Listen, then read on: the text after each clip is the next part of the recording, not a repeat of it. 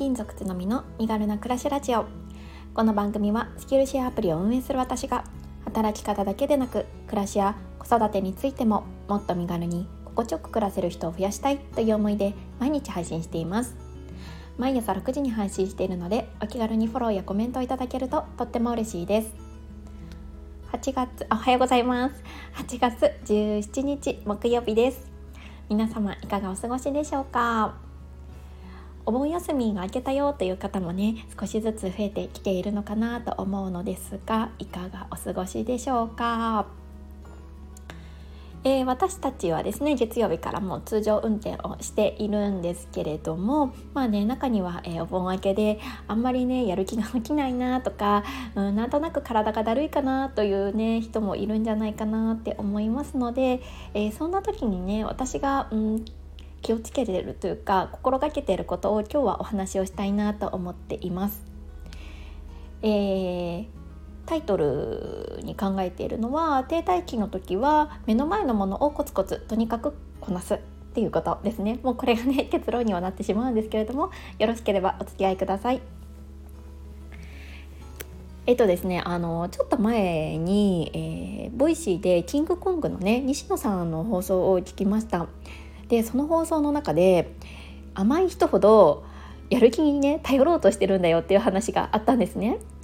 なんかよくこう西野さんがいろいろな方から質問を受けるものの一つとしてやる気が出ないんですけどどうしたらモチベーションが上がりますか？とかモチベーションを維持するための、まあ、気をつけている方法などあったら教えてください。とかねそんなような質問を受けることが多いそうです。でこれに対して西野さんが思ってるのはまあ、正直ねあのプロっていうのはモチベーションとかやる気には頼らないんだよっていうことをねお話しされていました。なるほどって思ったんですよね。まあ、私はねもうねあの結構もう怠け者の性格なのでもうついついねあのモチベーション今日ダメだなって思うとねもうなんか本当だらーっとしちゃうんですけど、まあ、確かにねあの本当のプロっていうのはモチベーションとかやる気には頼らないと。で分かりやすいね、えー、例として挙げられていたのが例えばねあのお医者さんの話を挙げられていたんですよね。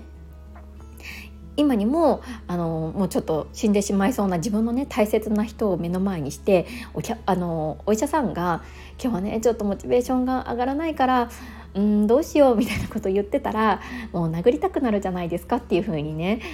西野さんが言っていたんですよね。まあ、確かにそうだなって思いました 本当にね自分の大切な、まあ、あの家族とかがねあの本当に瀕死の状態の時にお医者さんがねちょっと今日はねやる気が出ないからどうしようみたいなことを言ってたらおいおいってなっちゃいますもんね。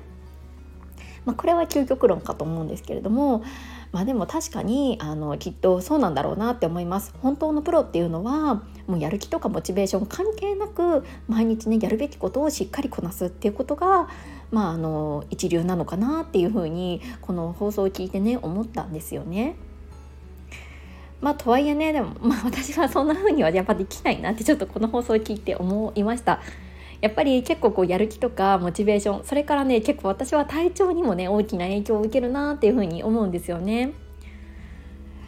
前日の夜によく眠れなかったりとかうん、ちょっと風邪気味だったりとか、まあ、あと週末にちょっと遊び疲れてね体が重いとかねそういう時ってやっぱりどうしても、うん、本調子じゃなくってまあモチベーションが上がらないんですよね。特にね今週の頭はちょっと放送内でも言ってたんですけど3連休のね疲れが結構あってなんとなくねこう体が重いなみたいな感じだったんですね。なんかこう肩こりとかもすごくって。なんとなくこうずっと停滞しているような感じがしていました。でもこれはもうなんで停滞してるかっていうのは明らかだったんですけど、まあ、要はねあの 3連休中にあの愛媛姫路か姫路の方に旅行に行っていて、まあ、その疲れがね引きずってるんだろうなっていうのは思ったんですけどこんな風にまあ結構体に出ると私はモチベーションがガクッと下がります。こんな私でもでもねやっぱりこう毎日毎日やらないといけないことっていうのは降り注いでくるわけなんですよね。モチベーションが上がらなかろうが、まあ、疲れていようがまあ、子供はねあの元気ですしあの毎日のように家事はやってくるとそして、まあ、あの社会人もやっておりますので仕事は、まあ、職務としてねやらないといけないと。こういう時にあの私が、まあ、特に意識してるっていうのが、まあ、タイトルにもある内容になります。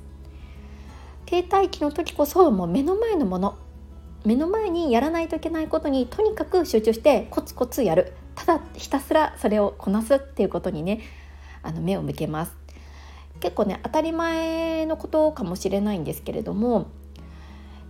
そういうねあのモチベーションがちょっと上がらないなみたいな時に限って私の場合はあれもやらなきゃこれもやらなきゃああどうしようみたいなねなんかね頭の中がねぐちゃぐちゃになっちゃうことがあるんですよね。おそらく脳も疲れているからこううまくこう制御ができないっていう状態になってるのかなっていうふうに思います。そうではなくって今まずやらないといけないことは何かなっていうことをしっかりまず整理して一個ずつあのやることをこなすっていう、まあ、ただそれだけなんですよね。でそういう時にねやってることっていうのがあのできたことに関してあの一個ずつリストアップしていくっていうことをやっています。やらなきゃいけないことのリストアップってよくやると思うんですけどそうじゃなくってできたこと今日何できたかなっていうことに目を向けるようにしてるんですよね。その方法の一つとして私は結構ノートに書いたりとか、まあ、普通にまあデジタルのメモでもあるんですけど、まあ、そこにね今日できたことっていうことをあの結構細かくね書くんですよね。例えば、まあ、本当にめちゃくちゃ疲れてるけど子供のね爪が伸びてたら爪が切れたとかねそんなちっちゃなこと本当にあのこんなことは当たり前っていうこともあのできたことの一つとしてあのカウントしてメモをするんですよね。そうすると意外に一日を振り返った時にできたことっていうのがたくさんあってあなんかモチベーション今日上がらなかったけど意外に自分できたなって結構褒めることができる自分自身を褒めることができるようにもなってくるなっていうふうに思います。と私は私は結構もう生身の人間はアップダウンがあってね当たり前なんじゃないかなって思うんですよね。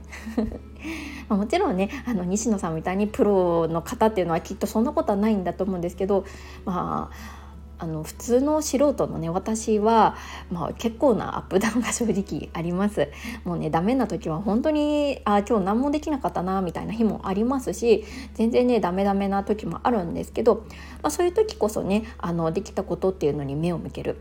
うん、あとはもう不調があって当たり前っていうことを受け入れるっていうのも結構ね大切なのかなって思っているんですよね。さっきも言ったように、まあ、生身の人間なのでいつもいつも同じ調子っていうわけにはいかないかなって思っています。まあ、特にねあのまあ、子供いるいないであんまり考えるのはどうかと思うんですけど例えばまあ子育て中だったら結構子供の様子とかにも影響されることってすっごい大きいかなって思うんですね。で子供のまあその体調であったりとかその様子っていうのはこちら側がコントロールできないのでなおさらね結構こううん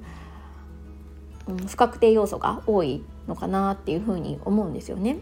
そうだからその不調があって当たり前いつも同じでないっていうことが当たり前っていうことを一回受け入れてでそれで自分がその状態で何ができるかっていうことを、まあ、特にね停滞期の時っていうのは考えたいなっていうふうに思っています。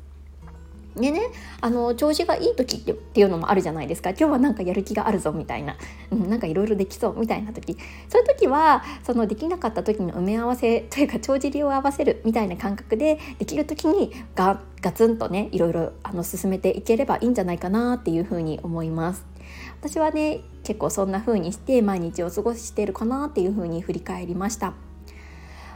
ダメな時はもう最低限のやらなきゃいけないことをあのコツコツとこなす。そしてできる時はそれを挽回するためにしっかりガツンとあのギアを入れてやる。このなんだろう。うんストップとストップブレーキか。ブレーキとアクセルのこのあの切り替えっていうのをね上手にできるとまたねあのうまく日常が回っていくのかなって思っています。まあね、ちょっとお盆明けでなかなかねこうあの体が重いなっていう方のねちょっとしたあのお役に立てたりとかきっかけになれたら嬉しいなって思ってお話をさせていただきました。ここまで聞いてくださって本当にありがとうございます。えー、週後半になりましたが、えー、今日もね一日、え、健やかに過ごしていきましょう。それではまた明日。